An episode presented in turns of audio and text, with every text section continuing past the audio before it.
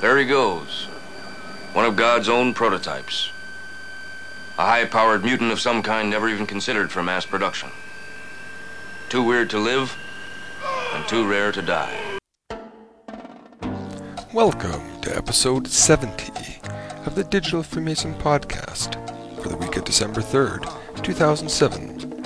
I'm your host Scott, and I'll be taking you along on my excellent adventures to the world of short Masonic educational papers. These papers and others are available at the podcast website, www.thedigitalfreemason.com. This week's episode comes from most worshipful, oh, right worshipful brother George George Barclay, who presented this uh, in 1913 in New Zealand, and it deals with some of the Masonic symbols. and goes back through to the times of the Phoenicians, and way back uh, Egyptians and the annals of time, taking some of those leaps of faith as to uh, those who feel that uh, Masonry has its roots back to ancient, ancient times. But anyway, enough yammering on here. Let's get going with uh, Right Worshipful Brother Barclay's piece, The Masonic Symbols. This presentation is uh, under the heading of Masonic Symbols, and it's not Right Worshipful George Barclay's own compilation, but was given to him a number of years ago by brothers in southern New Zealand. And he thinks that even those people didn't claim authorship, but he was allowed, but probably elaborated on some extent. So, Right Worshipful Barclay will be doing a little bit more of his own elaboration. So the original objects of our secret rites, symbols, and mysteries have been a subject of inquiry for, well, at this point it was over 600 years. Many believe that the connection of Freemasonry to the Temple of King Solomon is but allegorical. In the lecture of the first tracing board, we are informed that the usages and customs of Freemasonry bear a near affinity to those practiced by the ancient Egyptians, and indeed there are many remarkable coincidences between them, which I shall mention further on. Egypt appears to have been the salient point from which the religions of ancient world commenced, and was also, if not the birthplace of, the early protector of the sciences, and cherished every species of knowledge known and cultivated in remote times. From thence the Hebrews drew many of their customs, of which the volume of the sacred law afforded ample evidence of the denunciation of Moses and other prophets. The Phoenicians, who were handy and an adventurous seafaring race, no doubt were early attracted by the Egyptian religious customs, and carried them into every land to which their frail barks voyaged. Through them the Druids of old gathered many rites and observances, and more than one eminent writer has affirmed that many of our customs are Druidical in origin. Pythagoras, the inventor of geometry and of that celebrated Masonic emblem, the forty seventh problem, which is briefly that in rectangular triangles the square of the side that is opposite the right angle is equal to the two squares of the sides which contains the right angle and lived for twenty two years in Egypt, studying the various Egyptian doctrines and sciences, and at the end of that term returned to Greece and founded those celebrated schools of philosophy which are evident archetypes of Masonry. His method of instruction, formed upon, the Egyptian model, were exoteric and esoteric, that is, public and private. Only a few of his selected disciples, called companions, were admitted to the mysteries of the esoteric doctrines in this resembling our craft and archmasonry. The Egyptian priests were well acquainted with the signs of the zodiac, and their most ancient monuments are covered with figures. Among them the crab, the goat, the bull, and the lion are frequently to be found. It becomes a convenient custom with the rulers to expose in public a small figure or single letter notifying the exact time which certain general work had to be performed or dangers threatened. The great annual event with which the well-being of Egyptians was bound up. It was first called the fertility of their land, and was the inundation of the Nile. This was always preceded by a strong wind blowing from north to south, about the time that the sun passed through Cancer the crab. Shortly after the sun having reached Leo the lion, they observed in the morning one of the largest and most brilliant stars of the whole heavens ascending into, into the horizon. It appeared a little before the rising of the sun, which had rendered it almost invisible earlier in the year. As it was only a short time seen and then would disappear below the horizon, it seemed to the Egyptians to show itself as a warning. They therefore called this star Thad, or dog, and also Anubis, or monitor. And the prudent observers, on seeing it retired to the higher ground, seeing it retired to the higher grounds and awaited the annual flow. This dog star, as we are taught, is the same moral for the emblem. Vis-a-vis, it represents that prudence which should appear conspicuous in the conduct of every Mason, and be the guiding star of our lives. The all-seeing eye, which to us represents the true God, was among the Egyptian an emblem of the sun.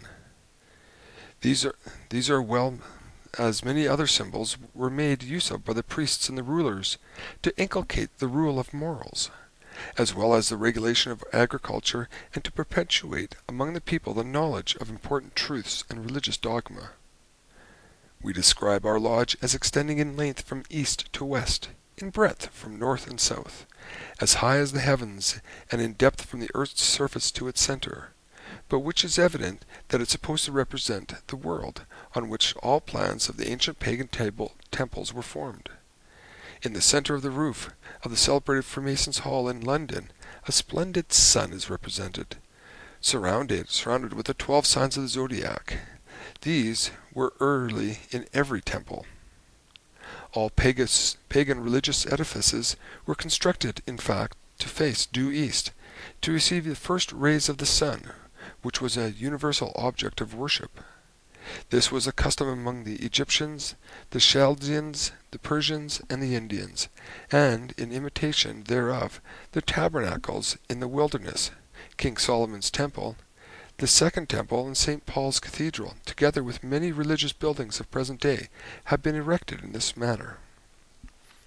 During part of the initiation ceremony, we, are, we place the candidate at the northeast angle informing him that it is customary to lay the first or foundation stone in that part of the building.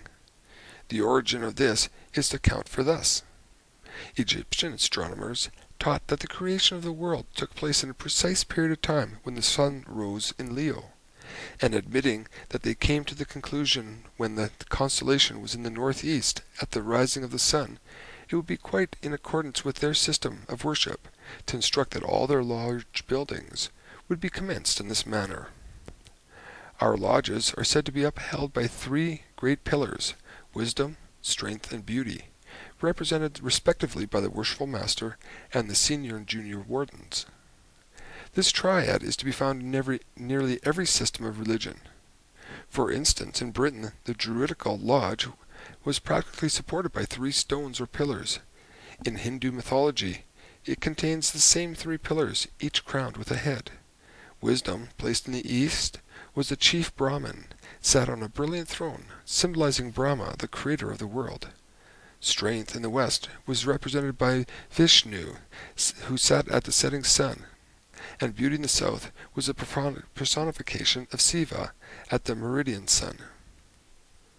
The floors of ancient temples were of mosaic work, probably so called after the name of the month in which the Egyptians tiled the plains after the subsiding of the Nile. There were terms of Moses meaning saved from the waters, it being remembered that their religious edifices were all typical of the world. It is not unreasonable to surmise that they represent that they represented by this flooring the variegated and beautiful face of the earth during the nine months of Moses, while agriculture was in full swing. In all regularly and properly constituted lodges, there is a point within a circle, bound north and south by two parallel lines, who were perfect lines, parallel, perfect parallel lines in Christianity as well as Masonry. The circle was always an emblem of the sun, and as an astronomical figure may be referred to in its circuit. The point is the center of the Supreme Being, and the parallel lines, the solstices, within which the circuit is limited. Thus the Mason, by keeping himself in due bounds in imitation of this glorious luminary, will not wander from the path of duty. It is curiously coincident that church rituals at the present day fix the birthdays of the two St. Johns at the period of the solstices. The few examples I have mentioned here, I think there's good reason to conclude that Freemasonry has derived most of its symbols from the most ancient of all religions, that of the Egyptians, and still uses them for that same purpose, that being, to impress on our minds the duties we owe to God as our Creator and to man as, the fellow, as our fellow creatures. In conclusion, I would just refer to the number three, which was highly esteemed among the ancient and enters largely into our symbolisms. Three knocks, three great lights, three working tools in each degree, three movable and immovable objects, three great pillars, three rungs of Jacob's ladders, those being faith, hope, and charity. Defined by an eminent writer thus faith as a genus of, of spring, hope of summer, and charity of fall. Faith of spring, because faith and work must always go together hope of summer because the sun looks vertically down upon the seeds which have been committed to faith to the fertilized earth, and charity of autumn because then man realizes that from the earth the result of his faith and works. The three virtues of an entered apprentice an attentive ear, a silent tongue, and a faithful heart. An attentive ear is to be given to instruction of superiors in knowledge and to call of a worthy and distressed brother. Our ceremonies aim at inculcating lessons of wisdom, which are which an attentive ear will remember. Although there are, alas, many who enter the porch of Freemasonry, and who, for want of this virtue, fall asleep in the arms of in indolence, and do not penetrate beyond the surface, thus missing the golden treasures which await him who seeks. A silent tongue is essential virtue for Masons, so that the veil of mystery may not be incautiously drawn aside. It also reminds us to speak no evil of any man. It is more honorable to vindicate than to accuse. Whom we cannot approve, we should pity in silence. A faithful heart is necessary to fulfill our obligations, and is the safe repository in which we lock up our secrets and exemplify our honor and fidelity. And last, brethren, the three great tenets or principles of our order brotherly love, relief, and truth. Brotherly love is the strongest cement of our order, and without it Freemasonry would cease to exist. By it we are taught to regard the whole human species as one family to aid, support, and protect each other. Relief flows from brotherly love, and it is the duty incumbent on all men, and more especially Freemasons, to soothe the unhappy, relieve the distressed, and restore peace to their troubled minds. Truth is a divine attribute and the mother of virtue. The first lesson Masonry teaches us is to be fervent and zealous in the pursuit of truth and to dispense with it freely. Or, in other words, when the fleet vanities of life brief stay, oblivion's hurrying wings shall sweep away. Each act by charity, by mercy done, high over the wreck of time, shall live alone. So there's some of Right Worshipful Brother Barclay's thoughts on some of the ancient symbology of uh, Freemasonry. I think that he takes a little bit of a step back, a little bit further, and reaches beyond what uh, ah, I feel comfortable with as to the uh, history of Freemasonry. Maybe there's some roots in there. I think there's a few leaps of faith, but all in all, still always good to have that sort of information floating around. So, I've been your host, Scott, and I've enjoyed our time together.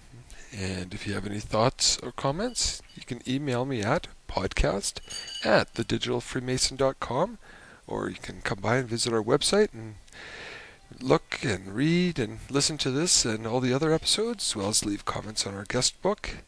And so until next time, be sure to keep the shiny side up.